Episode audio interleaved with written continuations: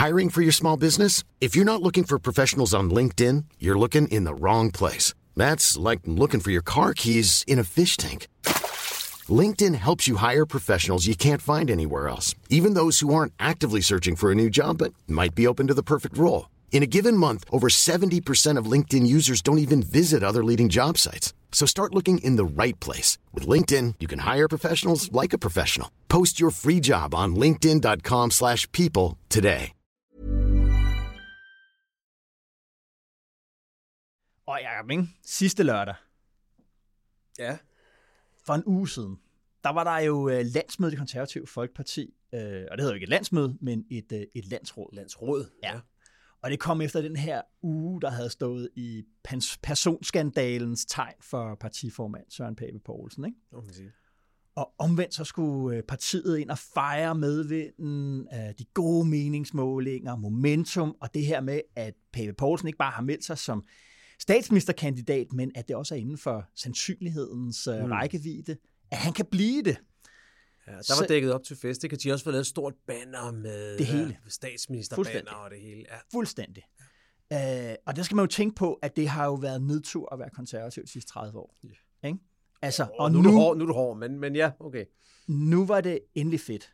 Altså, det vil sige, der var både klapsalver og en meget, meget, meget stor lyserød elefant i rummet der på Tivoli øh, Kongresscenter den lørdag der. Ikke? En dominikansk Ja. elefant. Ja. Inde i salen, der var klapsalverne. Men da Pape så skulle ud og møde os journalister der i pressepoolen efter sin tale, så var det tid til at stå ansigt til ansigt med den der lyserøde elefant. Og journalister siger du, var du det selv? Ja, Okay. ja, ja. Øh, hvad ville han sige ikke? om sin mands, de der meget mærkelige, Mm. falske Mm. historier om at være jøde og være præsidentens niveau? Øh, hvad ville han selv sige, Pape, om sine, de der mærkelige halvofficielle møder, han Ja. havde haft med den dominikanske øh, regering, som han ikke havde, havde kliret med, med, med Udenrigsministeriet? Ikke? Det spørg, bliver han spurgt om. Han svarer ikke rigtigt på de øh, spørgsmål. Han henviser til det her Facebook-opslag, hvor han som har lagt sig ned og sagt, at det var forkert og en fejl, og han, mm. Mm. og han beklagede. Ikke? Jo. Øh, og så vil han ikke sige mere om alt det, fordi det er privat. Og så siger han til os, vi står der, vi er måske 15 mand, journalister der, der står foran ham. Så siger han, er der ikke nogen, der har spørgsmål til politik? Og lige der, Jacob, der er der sådan 5 eller 10 sekunder, hvor ingen siger noget. Pape siger ikke noget, og journalisterne de stiller ikke nogen spørgsmål. Heller ikke de frække drenge fra Ekstrabladet og, og BT. Ikke? Vi ved ikke, om Pape vil forlade pressemødet, hvilket vil være enormt voldsomt. Ikke? Der er live-tv på, det er TV2 er der også. Ikke? Og journalisterne, det sådan oplever jeg det der, øh, øh en følelse, jeg ved det ikke på den måde, de er frygtsomme for at være den første, der så enten alligevel spørger ham øh, til, gang til om en gang til med- om øh, hans mand og Ja. alt det der, Ja. eller være den første, der spørger om noget andet. Mm. Øh, og det er altså et sindssygt intenst øjeblik. Og, og, og, hvad sker der så? Jamen, så sker der det, at, at DR tager det ligesom på sig og spørger til Papes 2030-plan. Der er formentlig en redaktør, der har sagt, prøv at høre, vi er nødt til at have noget til 21. i aften, eller hvad det nu måtte være. Ikke? Øh, og så starter der en ny runde med spørgsmål, og jeg stiller også en masse spørgsmål i, øh, i, i, i den der runde. Ikke? Men lige i det øjeblik, der var der en kamp mellem pressen og Papen om, hvad der var personligt, og hvad der var politisk. Mm. Og øh, da jeg gik derfra, der tænkte jeg, den vandt Pape jo i den forstand, at han fik det ligesom gennemtvunget. For alle os, der stod der, altså Altinget og Børsen og DR, TV2, Ekstrabladet og BT, vi accepterede lige der, at skandalerne, de var personlige og ikke politiske.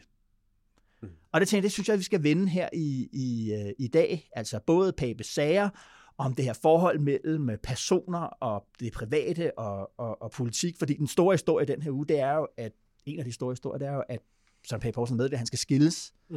øh, fra sin mand, og det har givet anledning til de her diskussioner ja. om, hvorvidt den personlige pris for politik og for at være politiker er for høj, og om det er også i pressen, der udmåler prisen. Ja. Fedt, lad os tale om det. Og så skal vi jo øh, også vinde øh, andre ting, øh, Jacob. Vi skal vinde øh, Københavns politik, vi skal vinde det svenske valg, øh, hvad det hedder, vi skal, vi skal, vi skal tale om, om det radikale venstre. Skal vi ikke øh, sige, at det er det, der er, er, er dagens opretning? Det glæder jeg mig til. Velkommen til DKP.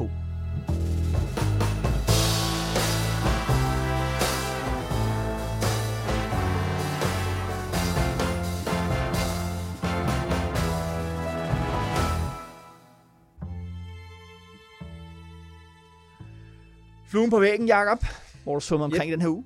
Jamen, øh, jeg vil godt have været et eller andet sted, øh, hvor der er nogle folk fra, fra enhedslisten, ja. og øh, man kan sige, de har selvfølgelig nogle medlemmer af Folketinget, jo. og de har en hel masse medlemmer over på Københavns Rådhus, men i virkeligheden, ja. når man snakker enhedslisten, så snakker man jo lige for tiden øh, mm. Pelle Dragsted, ja. øh, byrådsmedlem på Frederiksberg, kommende folketingskandidat. Chefstrateg. Jeg vil godt have siddet hjemme i Pelle Dragsteds øh, villa, eller hvad det er, han bor i, ja. på Frederiksberg, da, da det her skete. Mm-hmm.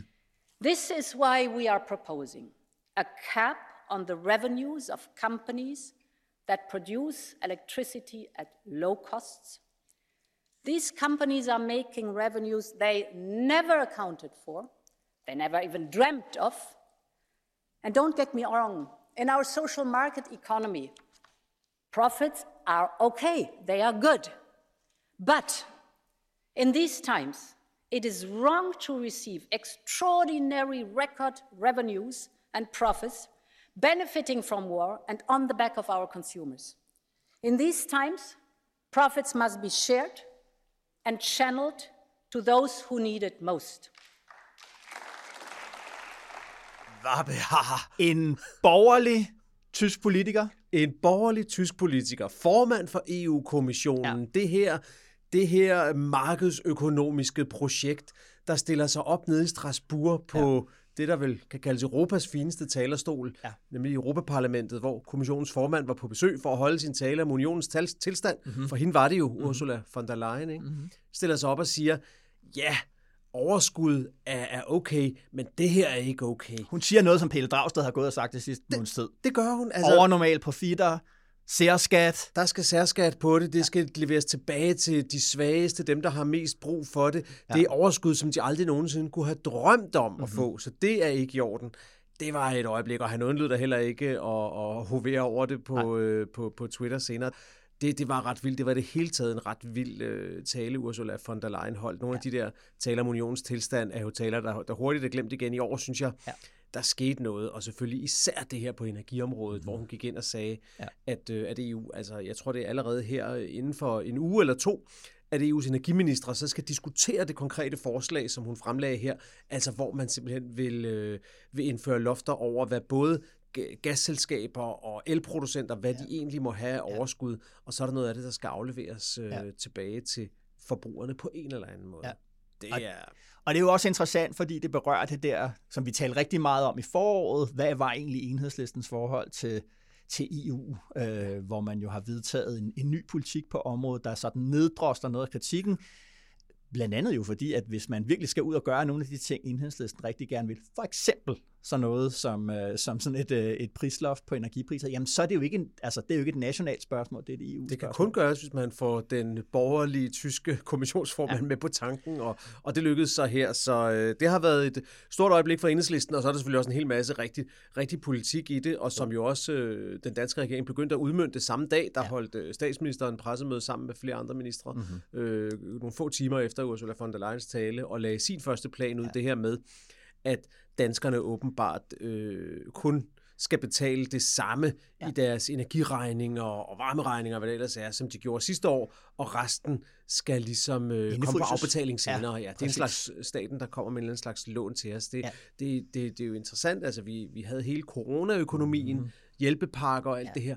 Nu har vi energikriseøkonomien, altså den her, den konstante kriseøkonomi Præcis. her. Det er, det er super interessant. Ja, det er virkelig interessant. Spændende, ja. Det var det. Hvor, mm. øh, hvor vil du gerne have været henne? Jamen, jeg vil gerne flyve derhen, hvor du var øh, sidste gang, nemlig øh, oppe på Københavns øh, Rådhus. Ja, apropos øh, enhedslisten, ikke? Ja, apropos øh, enhedslisten. Øh, og, og også ligesom, hvad kan man sige, øh, da vi stod her sidste fredag, der talte vi om det der med, at der, der var der jo, mens vi stod optog her, øh, fredag klokken 10, eller hvad det var, øh, der var der jo lige kommet ud, at enhedslisten havde indgået budgetaftale med Blå Blok og, og Alternativet over på Rådhuset. Ikke? Og nu har vi så ligesom brugt en uge her på alting. Vores, vores Københavns-redaktør Søren Dahl har brugt en masse tid på, ligesom, du ja. ved, nu har røgen ligesom lagt sig. Hvad, hvad var, det, det, der foregik? Ja. Ja. Øh, og, hvad, og, hvad, og hvad er det for en politisk situation, vi nu er på vej ind i, øh, i, i, i, i København? Ikke? Øh, og det synes jeg er, er, er super spændende, for det handler om et meget, meget, meget betændt forhold mellem øh, Enhedslisten og Socialdemokratiet.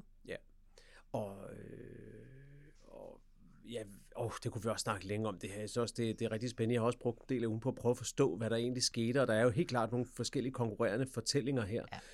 Det, som, øh, som jeg nok er landet på, det, det er en meget banal fortælling, sådan er det nogle gange. Det er en ting, man skulle lægge mærke til i det, der skete på Rådhuset, det var jo, at Socialdemokraterne blev isoleret, men de blev ikke isoleret helt alene. Det gjorde de sammen med SF. Ja. Og hvordan hvad var det, der skete der? Mm. Og det tror jeg er en del af nøglen til at forstå, hvad der gik galt for Socialdemokratiet her. Udover at enhedslisten helt sikkert har haft et ønske om at manifestere, at de nu er det største parti, det er dem, mm-hmm. der, der bestemmer, hvilken musik, der bliver spillet på Rådhuset. Ja. Så tror jeg, det der med Socialdemokratiets alliance med SF er mm-hmm. en del af nøglen til at forstå Hvordan det. Fordi, jamen fordi, at man kan sige, det, som set i bagklodskabens lys, Sofie Hestrup Andersen og Socialdemokraterne nok burde have gjort, det var jo at få lavet en meget stærk alliance med enhedslisten i erkendelse af, at de var de stærkeste og havde nøglen til det budgetforlig. Ja. Men det, de jo faktisk gjorde, det var jo, at de lavede en alliance med SF. Aha bandt sig lidt sammen med SF, og den alliance holdt jo på den måde, at begge partier kom til at stå uden for, ja. for budgetforliget. De borgerlige på Københavns Rådhus, de ville have skattelettelser. Ja. SF sagde blankt nej til skattelettelser. Mm-hmm. Og på den måde tror jeg, at Sofie Hestorp og Socialdemokraterne blev låst af deres egen strategi, ja. fordi at de på den ene side ikke kunne få de borgerlige med, at de ville have skattelettelser. Ja. Det kunne de ikke levere til SF. Okay. Og der var de måske med til at skabe en situation, der banede vejen for, at enhedslisten og de borgerlige så fandt hinanden og ja. sagde, okay, men så, mm. hvis, hvis de andre ikke kan finde ud af det, så lad os gøre det. Altså, øh, hvis man spørger enhedslisten, så da de så kommer ind til forhandlingerne og ser det oplæg til budget, som Sofie Hestorp og, og SF, altså Socialdemokratiet og SF, fremlægger for dem, så mm. ser de ikke et oplæg til forhandling. Det, de ser, det er sådan en form for øh, et hold-up, øh, altså en pistol for panden. Mm. Fordi præmissen for, for, uh, for, for Socialdemokratiet, den måde, de har gået til det her med, at nu er enhedslisten blevet det store øh, parti i københavnsk politik, det var, at, det, at deres oplevelse i hvert fald det var ligesom, at nu skal de udstilles, at de stemmer, alle de stemmer, de har fået, de er værdiløse, at partiet er impotent, og det, og det handler jo særlig meget om, hvad de kunne få på, på klimaområdet. Det de så, det var, at det var alle Socialdemokratiets øh, mærkesager, der havde fået penge, mm. og de ting, der virkelig betyder noget for enhedslisten i København, nemlig klimaet, det var bare helt nedprioriteret. Ikke? Men der skal man bare huske, at de der oplæg, de bliver jo også lavet sådan, så at nogen kan forhandle noget ind i dem. Så, men, men, ja, ja, ja, men det var bare, ja, du ved, når man ja. sidder her og siger, okay, vi, vi, det, det er jo noget med de her klimaregnskaber, det her ja. med, at 24.000 tons har ligesom været CO2-udledning, der skulle spares. Det har ligesom været en, en, en mål, et, en målsætning. Øh, det var det, man lavede sidste år. Øh, der er alle mulige komplekse regler omkring infrastruktur mm. og alt sådan noget, der gør, at det kan være svært at nå de der 24.000 øh, igen. Ikke? Men, men der var en overtydning om, at man kunne komme på omkring de 10, 12, 13.000, som man så også havnede på. Der kom jo et udspil fra Socialdemokratiet på 850 ton, og det opfattede de som et hold-up i den forstand, at Socialdemokratiet satsede på, at, SF, at enhedslisten kan ikke springe over til de borgerlige, at de var låst i det røde flertal. Og det var der, de træffer en, en, den der meget vilde beslutning om at ringe over til, til Ole Birke Olesen øh, og Jens Christian Lytken øh, fra Venstre og Liberal Alliance. Og så går det altså ekstremt hurtigt med at få lavet den øh, budgetaftale. Ja, ja. Ikke? Jo, jo, jo. Og, det, og, det, og, når de taler om, vi taler om, det er giftigt, så er det fordi, fordi enhedslisten opfatter, at Socialdemokratiet er ude på at udstille dem, mm. øh, selvom de egentlig ikke har mandaterne til det. Og det, der jo er særlig interessant her frem af banen nu, det er, at som jeg i hvert fald har forstået det, så er beskeden i hvert fald fra Socialdemokratiet inde på Christiansborg, altså fra regeringstoppen til Sofie Hestrup, det er, nu skal du på kampagne.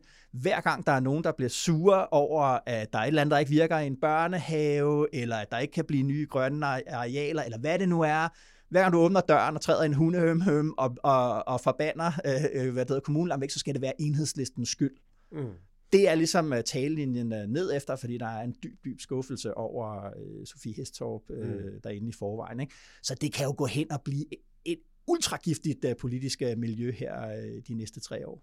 Ja, det kan det. Og det bliver spændende, hvor meget at, at den slags Christiansborg-politik og Christiansborg-tænkning så forplanter sig over på Rådhuset, fordi der er Rådhuset en sjov hybrid, som på mange måder minder mere om rådhuse rundt om i landet. Selvom Københavns Rådhus er helt specielt med alle de borgmestre, der er, ja. forvaltninger og noget, så er det bare i højere grad konsensuspolitik. Ja.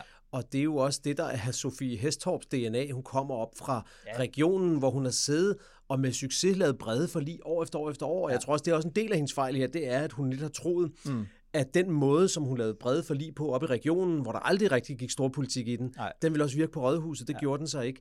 Men, men, men der skal man jo huske på, Jacob, altså det, der skal man jo også huske på, hvad er det, øh, hvad er det enhedslisten gerne vil mm. øh, nu, øh, hvad kan man sige, og har villet apropos Pelle Dragsted, siden 2007, og det der valg, hvor man kun akkurat lige kom ind over, øh, hvad det hedder, spærgrænsen inde i, på Christiansborg. Mm. Og det har jo handlet om at få legitimitet også.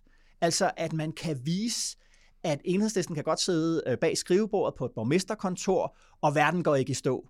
Fordi det er det, de opfatter. De har jo målinger, som Men, men men andre altså, partier... de har, lagt nogle, de har da sat nogle brød i ovnen til valget om fire år, hvis der er nogen, der kan huske det her budgetforlig om, om små fire år, hvis der er nogen, der kan huske det her budgetforlig til den tid, eller hvis det bliver ved på denne her måde, ja. så er det jo ikke lige så givet, som det var denne her gang, at de ikke også kan erobre overborgmesterposten. Det er jo det store perspektiv. Det er det jo, og, og jeg tror bare, at det man skal huske på, øh, jeg har også hørt fra, fra folk i enhedslisten, altså det der med, at man for eksempel kunne få borgmesterposten på Bornholm, er ekstremt vigtigt for partiet, ja. for det der med at kunne henvise til, at vores folk, de kan godt styre bilen. Ja. Altså, det er enormt vigtigt for dem, fordi de opfatter, de opfatter det sådan, at der er mange, der et eller andet sted er enige med, med enhedslistens politik, men de stemmer ikke på dem af frygt for, at de er nogle amatører, at de ikke mm. kan finde ud af det, og, og at ting går galt, hvis det er dem. Og det er ligesom, og det er der, hvor jeg tror, at vi sådan er, også er nede i, at, at derfor var den der budgetaftale også så vigtig for dem, ligesom ja. at vise, altså, at vi kan ikke, vi kan, I kan ikke bare træde os under fod, Ja. og derfor var de villige til at, så, at gøre det her, som selvfølgelig har været et mm. kæmpe skridt. Lave en aftale med øh, dansk liberalismes, øh, jeg havde nær sagt mørke mand, ikke? Ole Birk Olsen, og give ham nogle skattelettelser. Mm. Altså, øh, det viser i hvert fald, at enhedslisten er ekstremt agilt. Ja, spændende.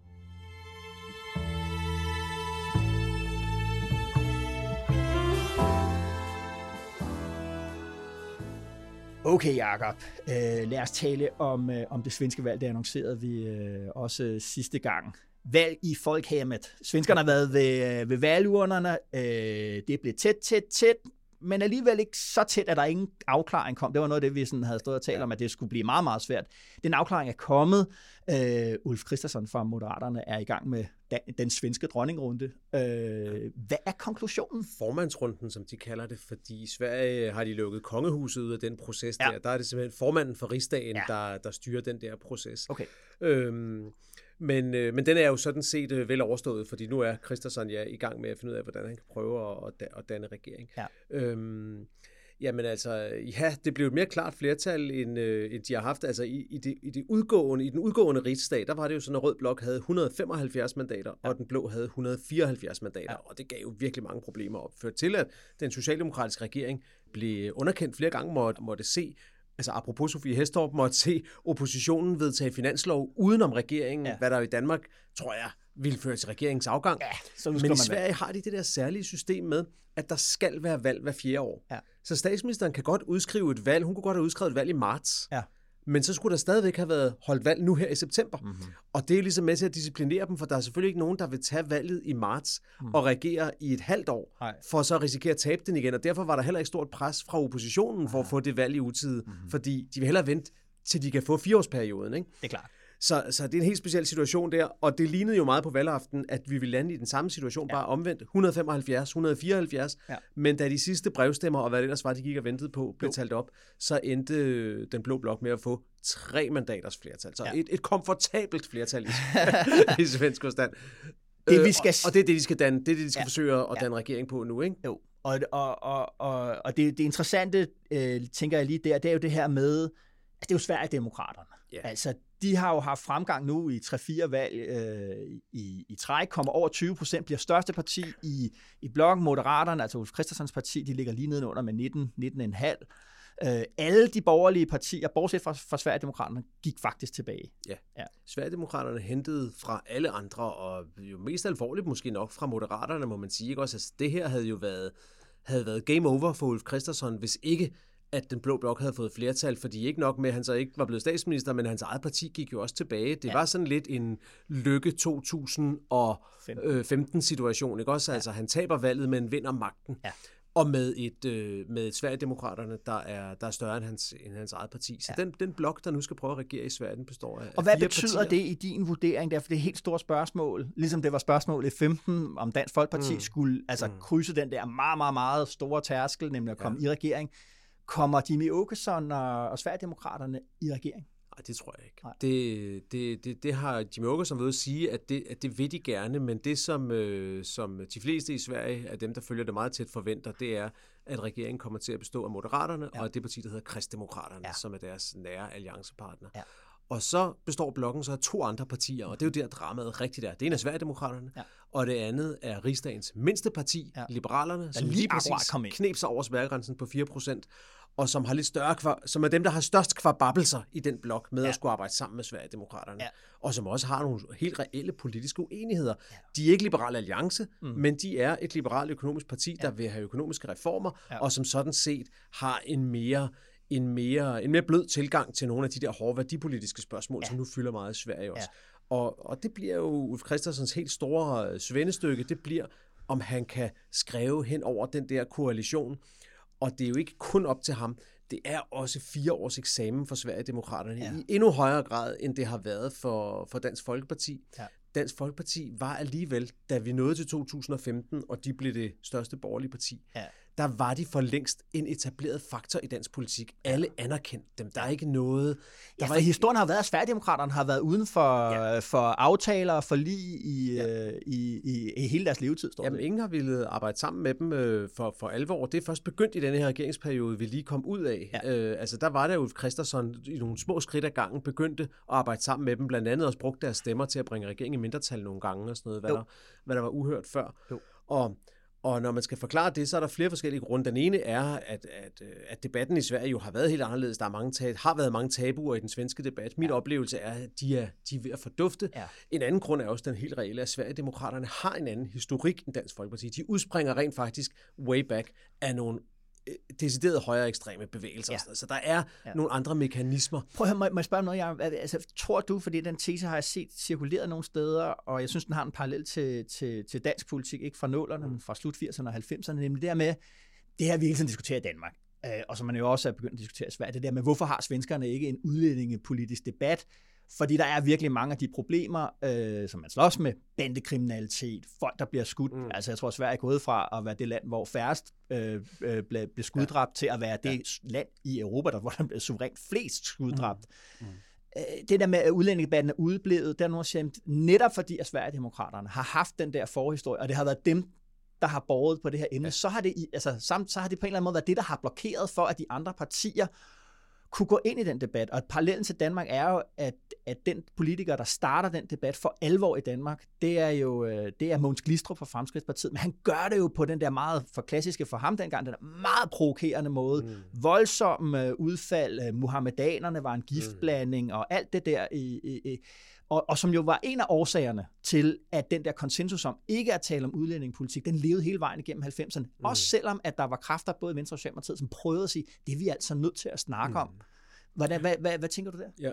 Jamen, det er, helt, det er helt åbenlyst, at, øh, at det, har, det har en kæmpe stor betydning. Svensk politik er meget anderledes end dansk på den måde, at i Danmark har vi jo i hvert fald siden, siden Anker Jørgensen gik af i, øh, 82. i, i 82, har vi, har vi vendet os til, at dansk politik er et pendul, der svinger lidt frem og tilbage, mm-hmm. og vi har haft mange år i konservativ statsminister, mm-hmm. vi har haft mange år med Venstre ved magten, og Socialdemokratiet har haft mm-hmm. den ind imellem.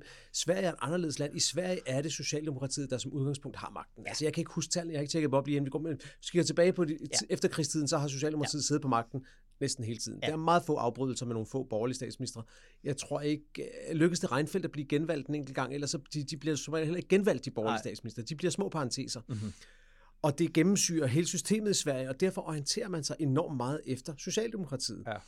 Og, og det ændrer sig ikke lige nu med det her valg. Det kan være, det ændrer sig over tid, men det har ikke ændret sig endnu. Nej. Og derfor synes jeg, at det, der er vigtigt at notere sig, det er, at Socialdemokratiet justerede jo ind i løbet af den her valgkamp. Ja. Altså Magdalena Andersson er jo den mest pragmatiske politiker i Europa. Okay. Hun var imod svensk NATO-medlemskab. Det var, det var forkert signal på et forkert tidspunkt, lige indtil hun var for. Mm-hmm. Hun var imod, øh, at Sverige skulle, øh, skulle fortsætte med atomkraft, øh, mm-hmm. lige indtil hun var for. Ja. Og hun og partiet har været imod øh, at, at tage ordentligt fat om bander og udlændingepolitik og sådan noget, Ja. lige indtil de var for. Ja. Så Socialdemokratiet er supertankeren i svensk politik, ja. uanset om de formelt sidder på magten eller ej. Og derfor tror jeg, at, øh, at ja, det har været, Sverigedemokraterne har blokeret indirekte, eller Ja, ja. For, for at man har kunnet tage diskussionen, og nu er diskussionen i gang. Ja. Og, øhm, men hvor meget og derfor så, bliver det, også vel... skide spændende at se, hvor, hvor, hvor, hvor konkret, hvilke forslag de så rent faktisk lægger ja. frem, når de begynder, ja. og om de kan lave brede flertal på det, eller om det bliver polariserende ja. emne, som det jo var i Danmark, i hvert fald i 20 år, indtil Mette Frederiksen kom og sagde, ja. vi stemmer bare for det hele. Ja. Spændende.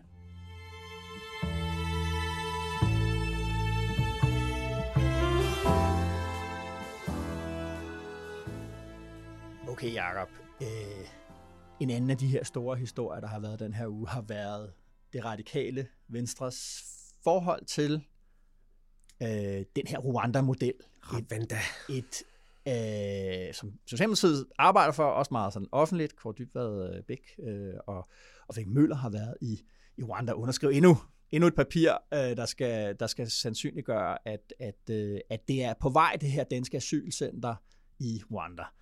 Og det har fået de radikale til øh, sådan lidt imod, hvad de tidligere har sagt i hvert fald, at markere en, et, at det et ultimativt krav til enhver regering. Ja. Der har været meget for, for, forvirring om, om, om, om deres linje, må man sige. Ja. Ikke? Også, men nu, nu, nu, nu er der ikke forvirring mere. Nu ved vi det mindste, hvad, hvad, hvad linjen er. Men fordi jeg kan nemlig huske, øh, på, på folkemødet opstod jo. der nemlig lidt af den samme forvirring. Og der gik Sofie Carsten Nielsen, som trods alt er politisk leder, ud jo. ligesom at skære igennem og sagde, nej, det er ikke et ultimativt krav. Og hendes rationale dengang var, ja. det her Rwanda, det bliver alligevel aldrig til noget, eller det bliver i hvert fald utrolig svært at få igennem. Ja. Så hvorfor skal vi bruge vores politiske kapital, mm-hmm. så at sige, på at få, at få fjernet det? Den må Socialdemokraterne selv ligge og rode med. Ja. Det gider vi ikke. Ja. Der satte hun ligesom øh, Senior Stampe og andre medlemmer af partiet, ja. som havde været meget hårdfyldt, der satte ja. hun dem ligesom på plads. Ja. Men i denne her uge, der øh, var det så Sofie Carsten, der måtte rette ind efter, efter den anden linje, må man sige. Ja, ja. Altså, det er jo det der med, jeg tror, det der har været overvejelsen i hvert fald på et tidspunkt, det var, var det her endnu en quote-unquote Israel-tur, ligesom da Mette Frederiksen tog til Israel for at lave et vaccinesamarbejde med den israelske regering, på trods af, at Israel ikke laver ja. øh, vacciner. Og sådan lidt. Jamen, det her, det var, altså, at, at Rwanda-projektet var et rent øh, sådan symbolpolitik, ikke? Projekt, øh, som ikke ja. ville, øh, ville føre noget. Der siger Socialdemokratiet, øh, at nej, det er, altså, det er real. Øh, det er noget, der er på vej. Ja, vi vil gerne øh, gøre det, og vi forfølger det øh, in, intenst. Ikke? Og så er det så ligesom, ja, så er det så kommet op med, at, man, at nu har man gjort det til et, et, et ultimativt uh, krav. Spørgsmålet er, hvordan man skal forstå, hvad det er, hvad det er, der foregår i det radikale venstre. Fordi ja. de havnet lidt jo i en position, Sofie Carsten Nielsen har jo selv sagt, da hun overtager posten efter Morten Østergaard, at det der med at true med at vælte regeringer, det fik Morten Østergaard en tendens. Det skete jo nærmest hver 14 dage på et tidspunkt. Det blev til sidst, ikke? Ja. Og ja, det blev en lidt en vidighed, ja. at nu gjorde han det igen, ja. ikke? Og, og det kommer aldrig til at ske. Og så er der jo noget paradoxalt ved, ikke bare, at, at, øh, at, at, det, radikale, at det er det radikale venstre, der har væltet øh, regeringen øh, sådan med, med lidt, øh, lidt respit, ja. men, men jo også, at man nu er man tilbage med ultimative krav på, på værdipolitikken. Ja. Øh, hvad der sker der for, hvad, hvad, hvad er det, der foregår der? Hvad, altså ja. din udlægning af det, hvad er det? Jamen, det er meget interessant. Det, altså det der, det, for det første er det, jo, er det jo interessant det der med, at at ja, de har jo faktisk væltet regeringen, og det, det er også blevet lidt en joke, fordi så går folk og siger, at hvis, hvis de har væltet regeringen, hvorfor har den så ikke gået af? Ja. Og det er selvfølgelig også meget sjovt, men realiteten er jo, at de har fremsat et mistillidsvotum bare i slow motion. Ja. Det udløses bare først her 4. oktober, og jeg tror ikke, der er ret mange, undtagen måske Peter Mogensen, hen i Mogensen og Christiansen, tror jeg, er den sidste, der tror ja. på, at der ikke bliver udskrevet valg ja. øh, senest der. Ja. Men, øh, men, men de har jo ligesom ikke fået, hvad skal man sige, de har jo ikke fået hvis man skal sige det sådan lidt kynisk politisk sprog, de har jo ikke kapitaliseret på at have væltet regeringen, Nej. fordi... Meningsmålene er så stille. Ja, og, og de har heller ikke rigtig brugt det offensivt. Altså på Nej. en eller anden måde kunne de radikale jo også have valgt at sige, jamen altså, altså det går vi ud der, der er jo så meget vrede over Mink-sagen, og man opfatter Mette Frederiksen som magtfuldkommen, og man ja. synes, regeringen har ikke sagt undskyld, og de har tørret den af på embedsmændene, og hvad hun ellers bliver kritiseret for. Ja. Og der er, det er faktisk de radikale, mm. som har gået ind og sagt, jamen vi gør noget ved det. Ja. Vi vælter regeringen på den konto, ja. men de kører ikke den linje. De, de, de, de er stille om det ligesom, og det, det, det undrer mig for det første. Jo. Og så kan man så sige, nu, nu gør de det så omvendt på, på, på Rwanda, der går de så ud og siger, ja. den vil vi ikke. Og det virker som et parti, der har utrolig svært ved at finde ud af, hvor de skal lægge sig i det her utrolig besværlige had-kærlighedsforhold, de har til, til Socialdemokraterne. Og, og, og jo måske i virkeligheden kan man sige, at det, der sker nu, er sådan en, en magtterning, en indkogt af, af partiets problemer i de sidste 20 år. Ja. Altså, at man har stået øh, uden for der, hvor man opfattede sin, at, at man var det centrale parti. Der var en gang, hvor man ikke kunne få regeringsmagten i Danmark uden at have en alliance med R, og lige pludselig har man været siden 2001 i en situation, hvor at, at, øh, man kun kunne få regeringsmagten ved at afsværge det radikale venstre. Ikke? Det, jo, det, men det er jo bare ikke helt rigtigt, vel? Fordi de kunne jo heller ikke få... Mette Frederiksen havde ikke siddet ved magten, hvis det ikke var for de radikale venstre Nej. sidste gang, og der, der er en vis sandsynlighed for, at det samme vil være tilfældet ja. næste gang. Ja. Så de er sådan set stadigvæk ja. nøglen, men problemet er, hvad de skal bruge den der... Ja, men de er ikke nøglen for, for, for de blå. Nej. Og det, det, det, og det er jo, altså apropos det, vi talte om i enhedslisten før, er man bokset inde i sin blok, eller er man ikke bokset inde i sin blok? Og der vil, altså hvis de radikale har jo den grundanalyse, ikke? at hvis vi er bokset inde i rød blok, så er vi bare stemmekvæg, og så er vi lidt som, man, som de radikale opfatter enhedslisten og SF, nogen, der, der, der bare kan blive brugt som stemmekvæg. Ja. Og det er jo det, det er også det, der har været deres erkendelse, tror jeg, i den her regeringsperiode. Altså hvis vi tager udlændingepolitikken igen, så var, da de lavede det der forståelsespapir, mm-hmm. øh, som jo var deres betingelse for at gøre Mette Frederiksen til ja. statsminister, der stod jo sådan nogle formuleringer om, at man nu skulle øh, lægge mere vægt på det internationale samarbejde i udlændingepolitikken og sådan noget. Ja. Og jeg, jeg, jeg ved fra, fra mange samtaler med, med, med de der partier, at i hvert fald både SF og Radikale, jeg tror også Enhedslisten, havde en opfattelse af, vi har accepteret, at I ikke kommer til at, at lempe udlændingepolitikken, ja. men vi har en forståelse om, at Socialdemokraterne ligesom vil tale om det på en anden måde, ja. vil arbejde mere sammen med andre lande, og ja. vil føre en lidt mere dialogbaseret udlændingepolitik. Ja. Og der har de simpelthen været utrolig skuffede, og i perioder ja. rystet over, at Socialdemokraterne bare har tonset der ud af og ja. kørt lige på med, ja. med Rwanda. Det ja. har de følt var en ja. form for, for aftalebrud i forhold til, hvad der lå ja. i, Helt bestemt. Og jeg tror, det, der har udløst det, altså når man taler med de radikale, så er deres oplevelse de sidste tre år, det har været, at de er blevet udstillet. Ja. Uh, ligesom vi talte om med Københavns Råd før, de er blevet udstillet, ydmyget og på en eller anden måde vist, fremvist som impotente. Altså de mærkesager, de har haft, de har simpelthen ikke, altså, altså på den måde politik også meget omkring værdighed og anerkendelse. Mm. Altså man har simpelthen manglet, at regeringen har kunne give de radikale en pokal, de kunne komme ud med til både de vælgere, de havde, og de mm. vælgere, de godt kunne tænke sig at sige, se hvad der man får ud af at, øh, at vi støtter øh, den her øh, regering. Det er man ekstremt skuffet over og vrede over, at det føler man ikke i tilstrækkelig høj grad, at man har fået lov til. Hvor stiller det os så nu i forhold til, til, til, til valget? Fordi, fordi man må også sige, med den der tur af Dybvad og Flemming Møller Mortensen, udviklingsministeren, tog til Rwanda for nylig, ja. og, den, og den position, det Rwanda-spørgsmål igen har fået i dansk politik, ja så, så er det også svært at se, at Socialdemokratiet rigtig kan, kan, kan bøje af på den. Jamen det kan, det kan, altså de opfatter helt åbenlyst, specielt efter Inger Støjberg er dukket op i dansk politik, for det er jo også hende, der har flyttet.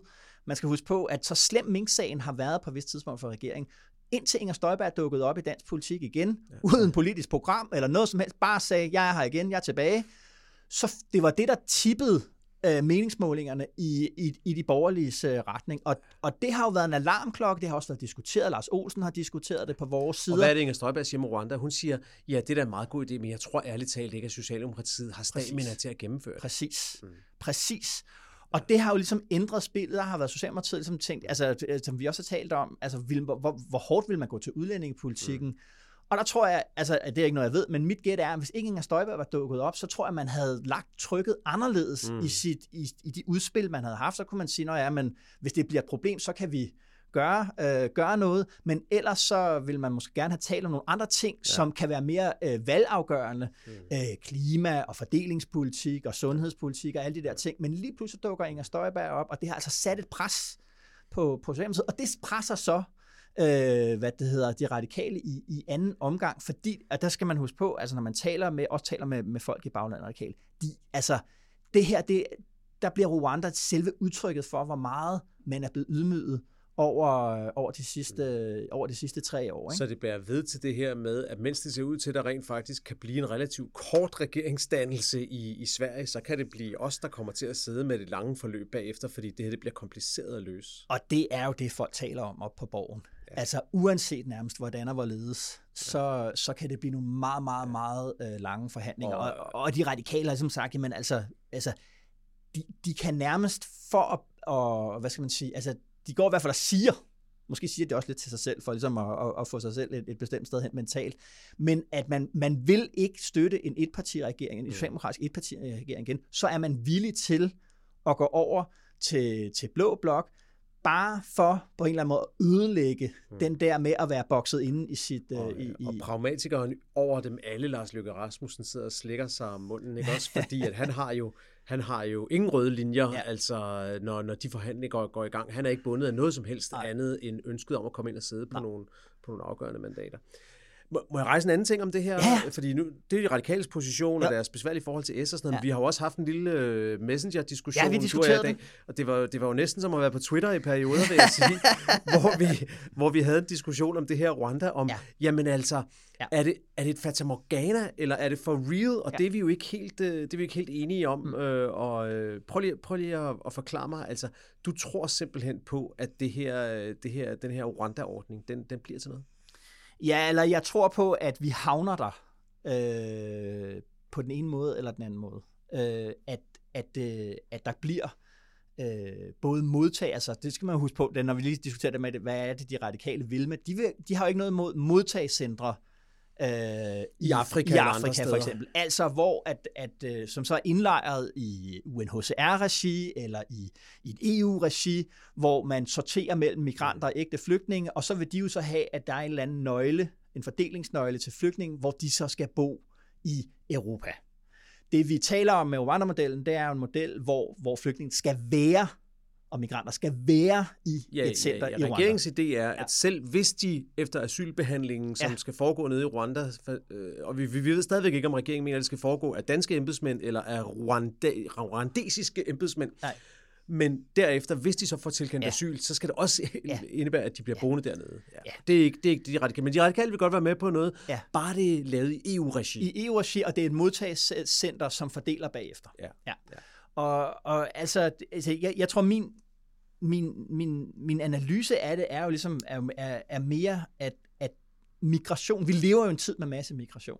Det er et reelt spørgsmål. Det er jo også derfor, at Europa har lavet hegn rundt om sig selv. Altså, vi lever, i mine øjne, de facto i et Fort Europa i dag. Altså, vi har det der, vi taler om det her politi, der går og tjekker det, som hedder Frontex, og, og det lyder som et vaskemiddel, og vi har en forestilling om på en eller anden måde, at det er rigtige politibetjente, som vi kender dem fra Danmark. Men hvis man ser billeder af, hvordan de politibetjente ser ud, så har jeg meget svært ved at se, at det ikke er soldater.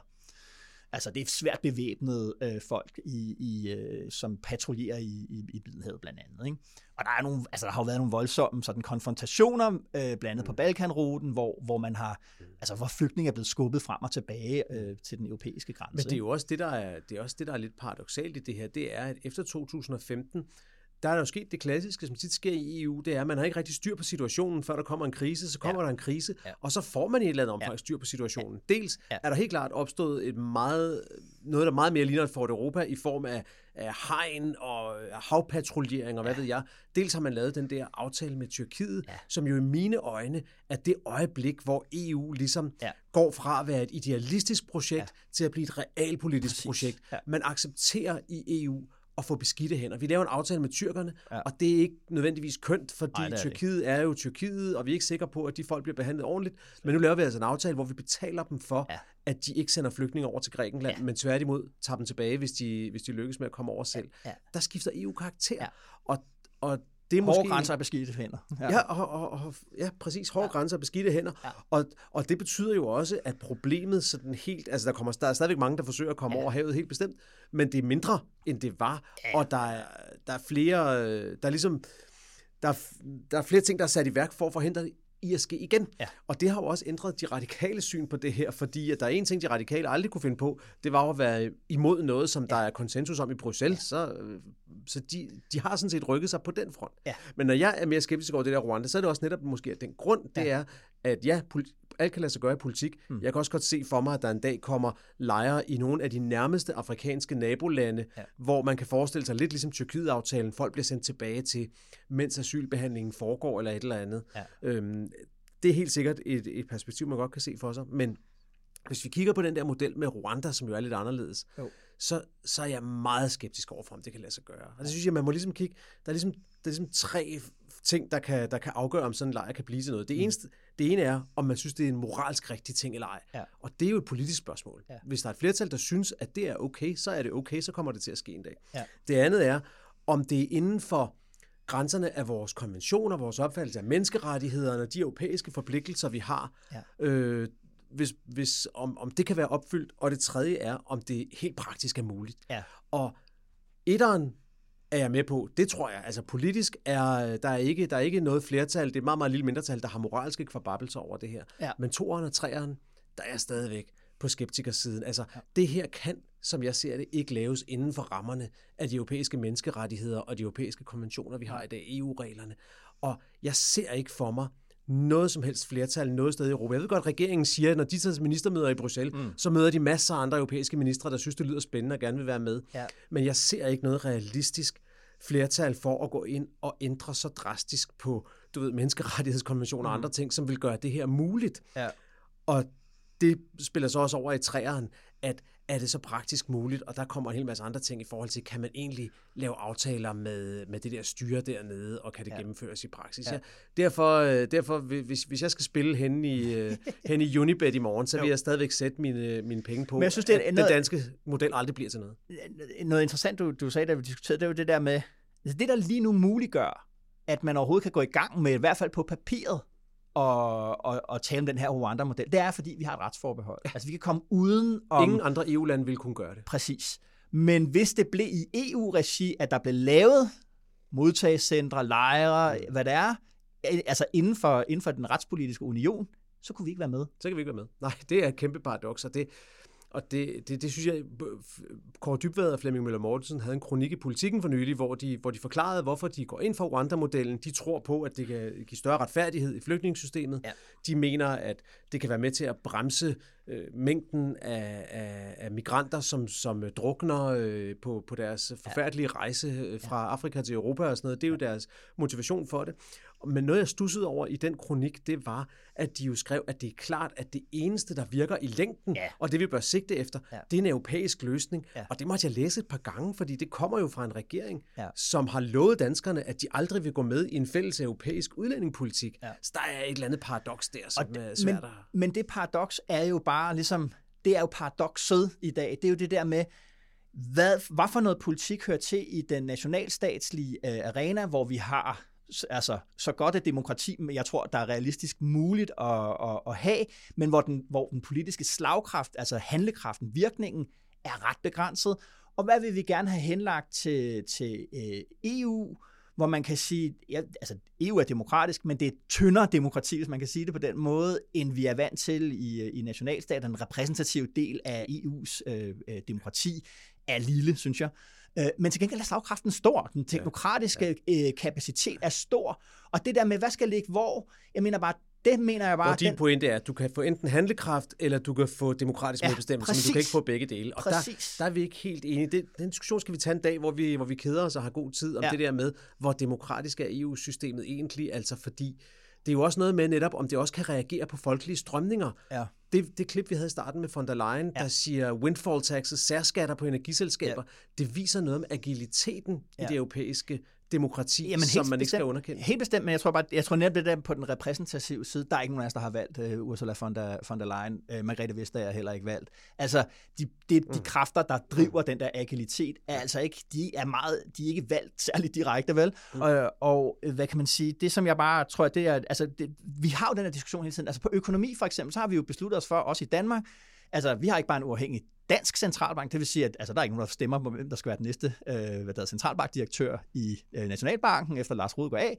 Og vi stemmer slet ikke, om, øh, om det er, er Christine Lagarde øh, i, i ECB. Og det er ECB, der styrer vores mm. renter. Mm. Det vil sige, når ECB, det talte vi om sidste gang, Søren, når de klapper renten op, jamen, så kommer der arbejdsløshed i Danmark. Yes. Og det er uden for politikernes spilrum ja. at gøre noget ved det.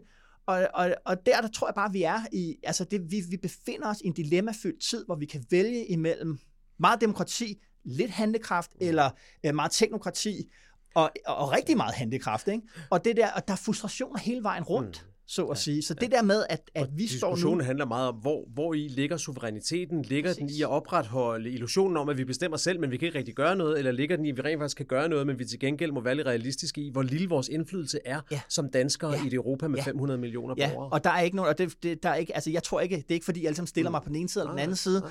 Jeg siger bare, at, at, at det vil sige, at vi befinder os i en, i en politisk situation, hvor dilemmaer og frustrationer og den vrede, det også kan afføde, fordi det, altså, jeg er egentlig, jeg, jeg er egentlig enig med det, som, som, som øh, øh Dyvad Bækker og Møller skriver den der. Ja, det er jo på det europæiske plan, det er alle jo enige om. Jamen, hvis vi skal skal håndtere migration, så skal det være i, øh, i et europæisk regi. Så, så kommer den der fordelingsnøgle, og den kan vække meget modstand alle mulige steder. Hvorfor skal vi have, og hvordan skal den laves, og alle de der ting.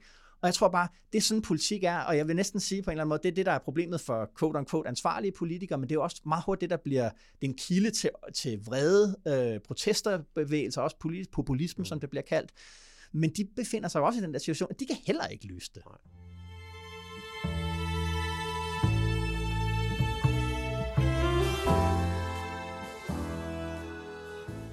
Okay, Jacob, tilbage til Søren Pape Poulsen, personer og politik. Hvad er dit take på det her med, at, at nu er der gået en uge fra, at han holdt øh, sin tale, bliver konfronteret med de der skandaler, og nu er han har måttet melde offentligt ud. Jeg, altså, det er jo dybt personligt, mm. dybt smertefuldt. Det skal mm. vi jo slet, slet ikke forklare. Mm. Jeg skal skilles, og det bliver også lagt ind, politiske kommentatorer og analytikere er inde og sige, okay, det her det er en del af det politiske. Dit take på det der? Altså, jeg ved ikke, har du læst Martin Krasniks leder i Weekendavisen? Han har jo, ja. han har jo stillet sig på den position, der ja. hedder, det er gået for vidt. Ja. Altså, alle, alle mennesker har hemmeligheder. Alle ja. mennesker har ting i deres privatliv, som vil se, som vil se uskønne ud, hvis ja. de kommer frem. Prøv at tænke efter, hvad du selv har. Og det kan man Præcis. så prøve, så vi alle sammen tænke, ja, der vil nok være nogle ting, vi ikke havde lyst til, ja. blive, blive vendt øh, ja. i, i, i medierne. Ja. Og derfor mener han, at det her, det her det er et skridt på vej mod... Øh, øh, mod næsten demokratiets undergang, fordi ja. at der er ikke nogen, der... Vi kan ikke have politikere, hvis Nej. de skal leve op til de her krav. Ja. Jeg synes, han argumenterer overbevisende for det, hvis man er på det synspunkt, men jeg er simpelthen uenig. Ja. Altså, jeg synes, jeg synes også, man er nødt til at se konkret på det og sige, hvad er det for nogle historier, der har bragt ja. Søren Pape Poulsen i stormvær? Det er vel tre primært. Den ene er historien om, at hans øh, kommende eksmand, eller man skal kalde hans nuværende partner, ja. øh, rent faktisk ikke er nevø ja. til en nuværende eller forhenværende præsident i den Dominikanske Republik. Ja.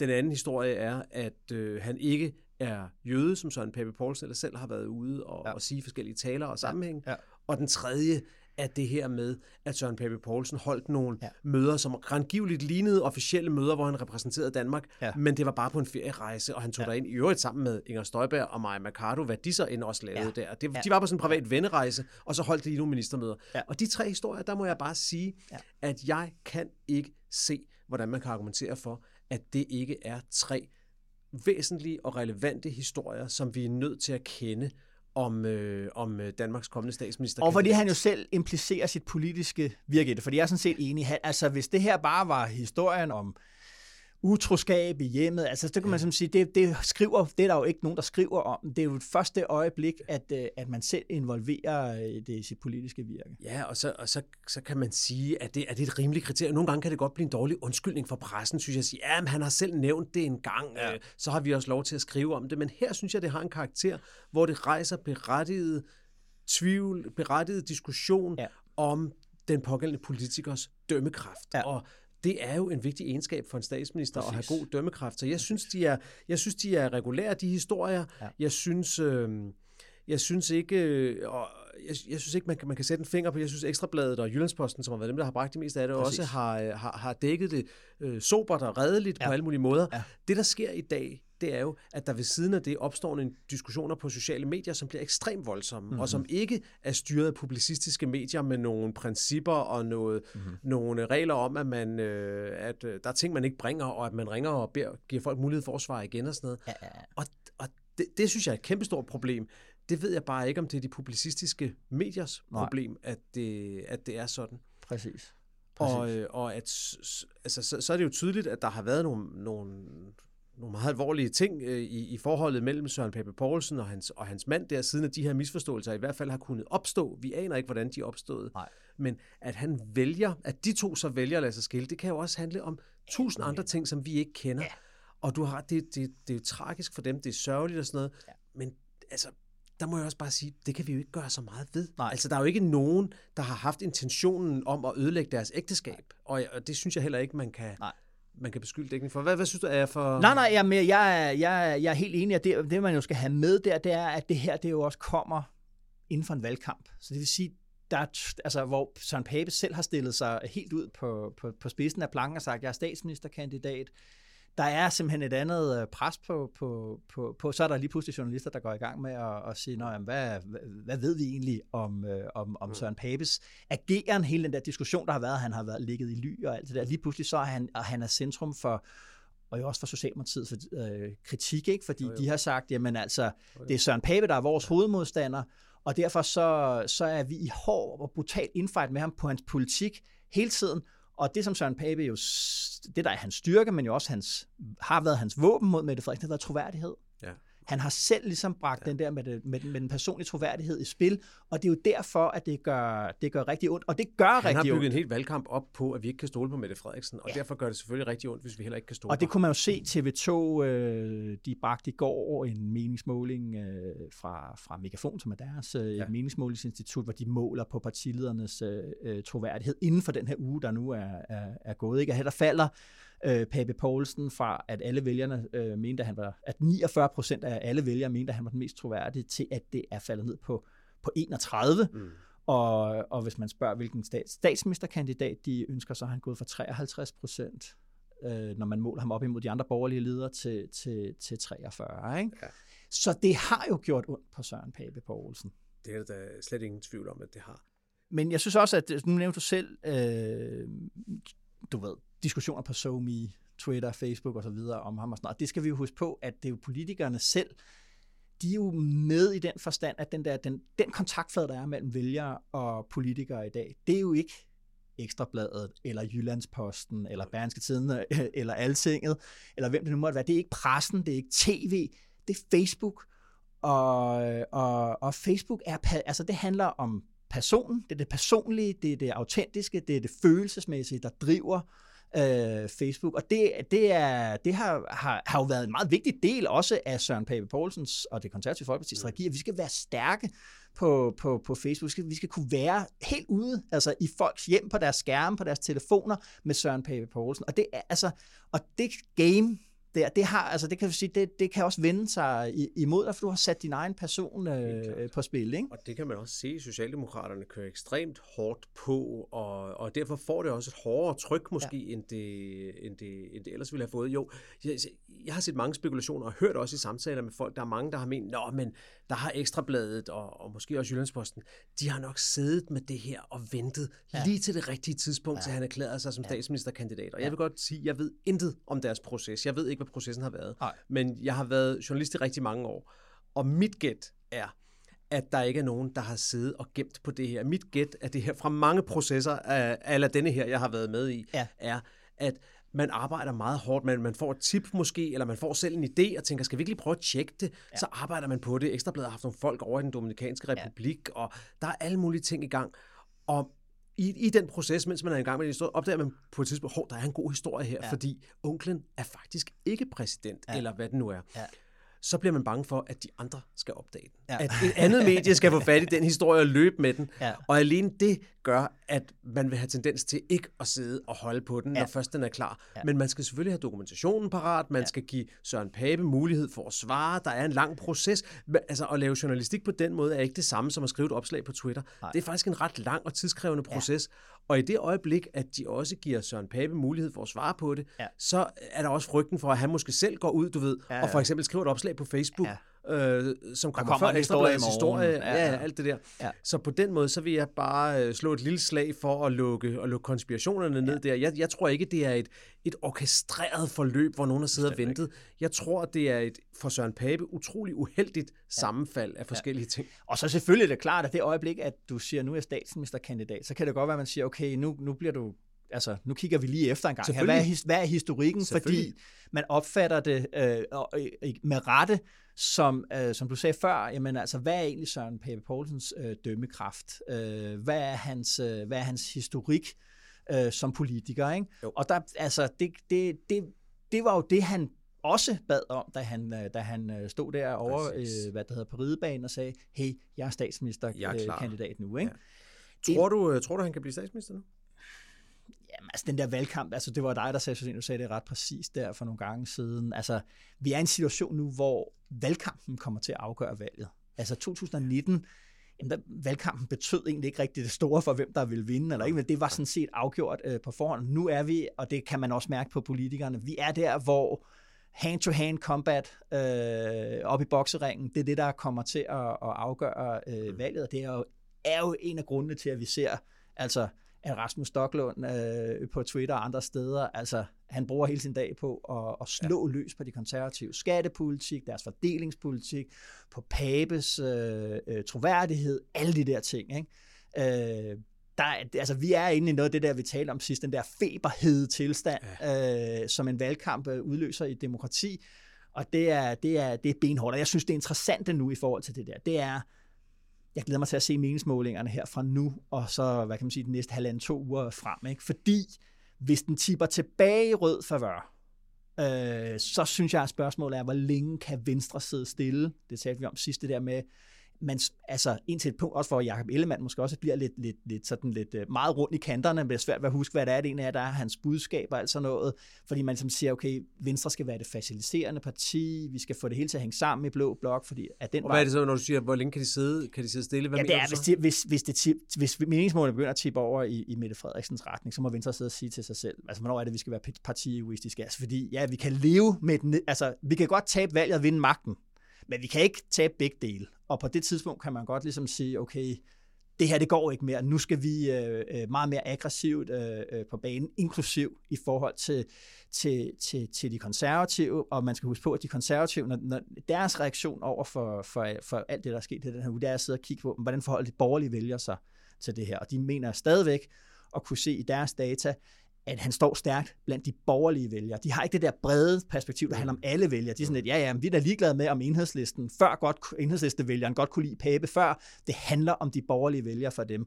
Og, på, altså, og hvis meningsmålet så tipper, så kommer det altså også til at handle om de borgerlige vælgere for Venstre. Mm.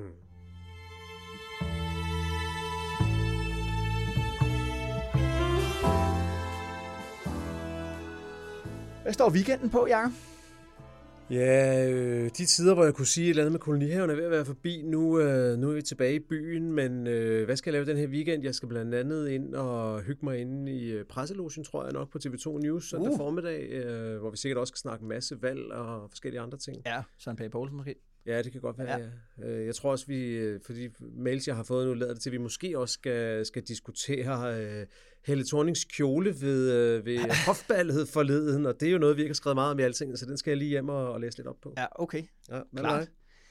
Jamen, øh, jeg, mine unger kommer hjem, og vi skal til Rørvi, og så skal jeg skrive øh, anmeldelse af Christian Egander Skovs øh, bog, Borgerlige krise. Ja, har du læst den? Eller Ja. Nå, jamen jeg har den liggende derhjemme, og Ja. er kun lige kommet i gang Ja. med den, men, øh, men den glæder jeg, den skal vi snakke om på et tidspunkt. Skal ja, vi det ikke skal, hvad? ja, ja, det synes jeg, vi skal. Det er en fænomenal bog. Okay, Det er, er, altså, det, der Jeg har jo kan- været sukket efter, øh, hvad skal man sige, en, en, øh, en, en, en borgerlig analyse, debatbog af, øh, af, af, ikke bare sådan, at du ved, hvad gik der galt, da man fik velfærdsstaten tilbage øh, fra 56 og frem, men altså trækker linjen øh, øh, helt op Okay. til, til Men nu. prøv Det kan høre, øh, nu har du allerede teaset lidt for din anmeldelse. Ja. Nu, nu får jeg den også læst, og nu har vi jo allerede øh, ansporet øh, lytterne til, hvis de, hvis de vil være med i diskussionen ja. til at gøre det samme. Ja. Så lad os lige tage en, lad os få den på plakaten og snakke lidt om den bog. Det, Ja. det glæder mig lidt til. Jeg- skal læse en anden bog i weekenden, og jeg må desværre sige, at øh, den nok ikke helt har samme flyvehøjde. Jeg er ved at læse øh, en ny biografi af Søren Pape,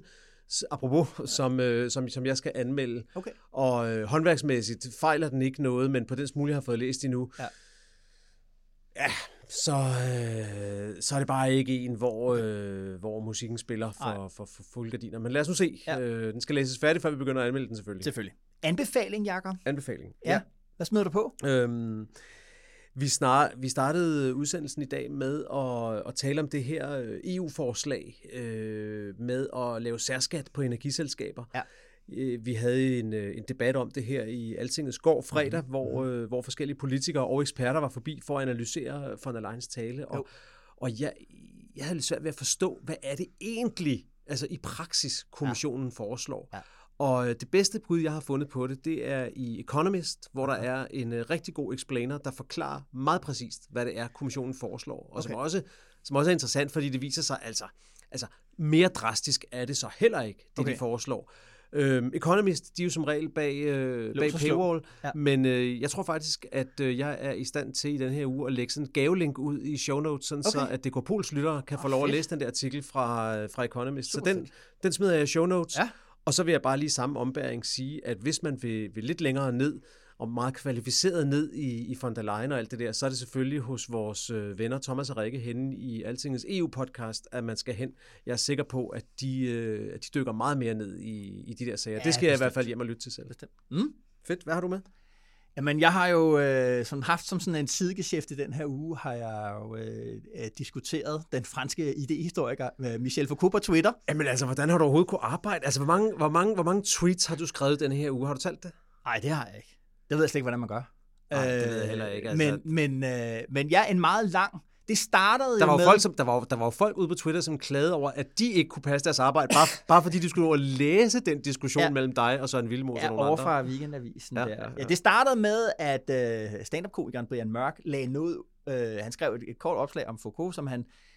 Altså Foucault og de franske filosofer fra den periode, Derrida, Deleuze, de har jo fået skylden for alt Øh, hvad det hedder, de, altså du ved, da Trump kom og begyndte at diskutere fake news, så gik der ikke særlig længe før nogle amerikanere fandt ud af, at det må nok være nogle franske filosofers skyld, at der er fake news i USA. Mm-hmm. Øh, og så har vi haft hele den her Vogue-diskussion, og så har man, øh, der gik jo ikke så lang tid fra, at man diskuterede Vogue, til man også fandt ud af, at det var sørme også øh, Foucault og, og, og Derrida's skyld, og det var lidt det, som mm-hmm. Brian Mørk skrev om, og så jeg kan ikke helt huske, om, altså jeg tror bare, jeg skrev ligesom, en reaktion på, nu må I ligesom, altså du ved, hvor foregår det henne i, i, i, øh, hos, hos, øh, hos, hos de nævnte herrer der. Og så kom der den der meget lange diskussion om, hvad er det egentlig Foucault mener og ikke mener. Og så var der en på Twitter, der skrev nemlig oven på den der meget lange diskussion. Det blev sådan, at Foucault trendede på dansk Twitter. Så voldsomt blev det. Uh, men jeg synes faktisk, det var en pæn diskussion. Altså, folk var, ja, ja. var altså, der blev gået til stålet, men det blev ikke en af de der meget hadefulde uh, debatter. Ikke? Og så var der en, der skrev, nu bliver jeg skuffet, hvis du ikke laver en anbefaling af, af, af Michel Foucault ja. til, i, i DKP, og så siger jeg, jamen det er så også i år. Jeg, jeg er da ikke et større menneske, end jeg godt vil indrømme, at jeg også har været inde og, og pletlæse lidt, for at jeg lige bare var sådan helt, sådan helt grundlæggende klædt ja. på til en lille smule Foucault, men, men ja. hvis du nu skulle hjælpe os lidt, hvad skal ja. vi læse så, hvis vi skal... Vi skal læse, hvis vi skal øh, hvad det hedder, det, bliver, det er blevet udgivet på engelsk. Øh, hans forelæsninger på den, det franske universitet, der hedder Collège de France, fra 78 til 79. Okay. Øh, den hedder øh, Biopolitikkens fødsel, og det er en forelæsningsrække, hvor Foucault undersøger, hvordan den moderne stat, velfærdsstat, konkurrencestat, øh, blev til. Okay. Øh, en undersøgelse af altså den moderne liberale stat, som jo egentlig ligesom skulle bare tænke, at vi, du ved, borgerne skal bare være frie, og der skal bestemmes øh, så lidt som muligt øh, over dem. Ikke? Og hvordan var det så, at vi så alligevel øh, havnede med en meget reguleret, et meget reguleret samfund?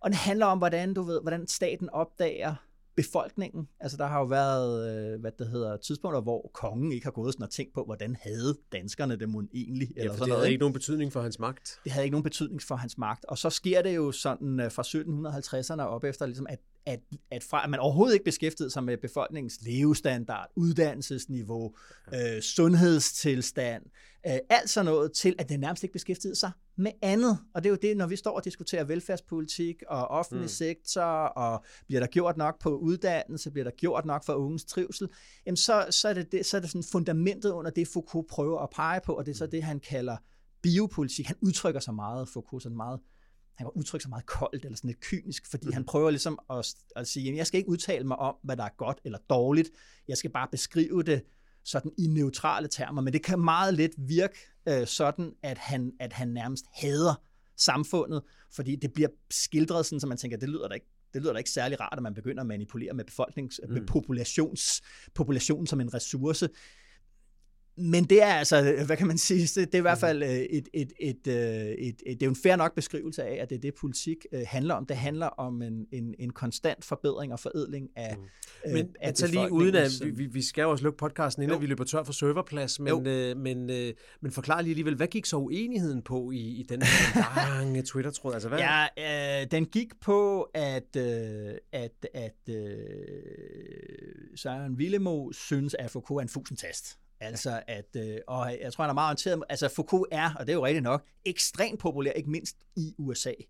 Og helt grunden til, jeg tror, der er mange, der læser Foucault i Danmark, altså på humaniora, sociologi og alle sådan nogle steder, det er ikke fordi, at han er ikke sådan rejst op igennem Frankrig til Tyskland, og så kom til mm. Danmark. Det er den der vej, de tager til, det bliver filtreret af de amerikanske universiteter. Det, der sker i USA, øh, på godt og ondt, det er jo alting lige får 10% mere. Ikke? Mm. Øh, og, øh, og, og, og, og han synes, at han er ligegyldig, og, og, og at, at det, at folk dyrker ham så meget, øh, er en fejltagelse, at det er en vildvej, øh, og at og at, øh, at vi hellere skulle læse øh, noget, noget, noget andet. Øh, og også, at, jeg tror også, at han er, er, er meget skeptisk over for den politiske slagside, der kan være i at bruge øh, du ved, dele af Foucaults øh, hvad det hedder, analyser, hvis det så er forlagt, at bruge dem også i et politisk øh, mm-hmm. øje med. Ikke?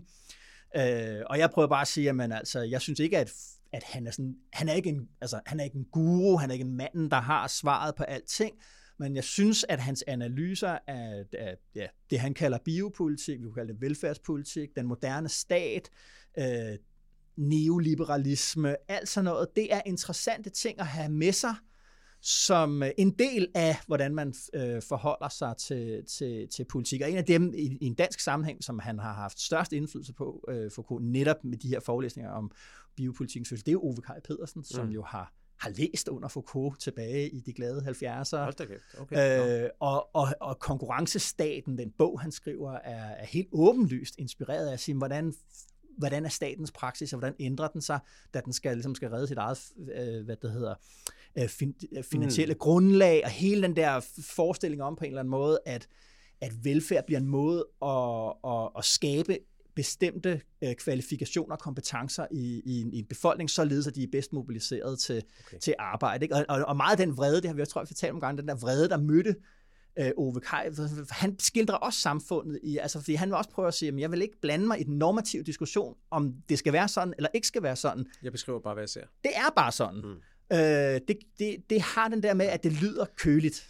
Alright, det er historiens længste anbefaling i Dekopol, ja. men det var også måske historiens længste Twitter-tråd, tror jeg. Det kan være, at vi får en mail fra Twitter om, at vi simpelthen har bidraget til dataindsamling på et helt exceptionelt niveau i Danmark. Og det var min sidste pointe, det var, at, øh, at, at hvis, hvis, hvis du overhovedet får tid, det er nok kun dig, der kan gøre det, så burde man jo tage øh, light-versionen af det her, vil jeg sige, og bringe den ind i altinget regi jo. også, fordi jeg tror, vi er mange, øh, der, der egentlig godt kunne være interesseret i at at blive lidt klogere på, på, på linjen fra Foucault via Ove Kaj Pedersen mm-hmm. til, til, til moderne politik. Hvad, mm-hmm. er det, hvad er det, der sker der? Mm-hmm. Det, er en, øh, det er en udfordring, der hermed er kastet på bordet. Jo.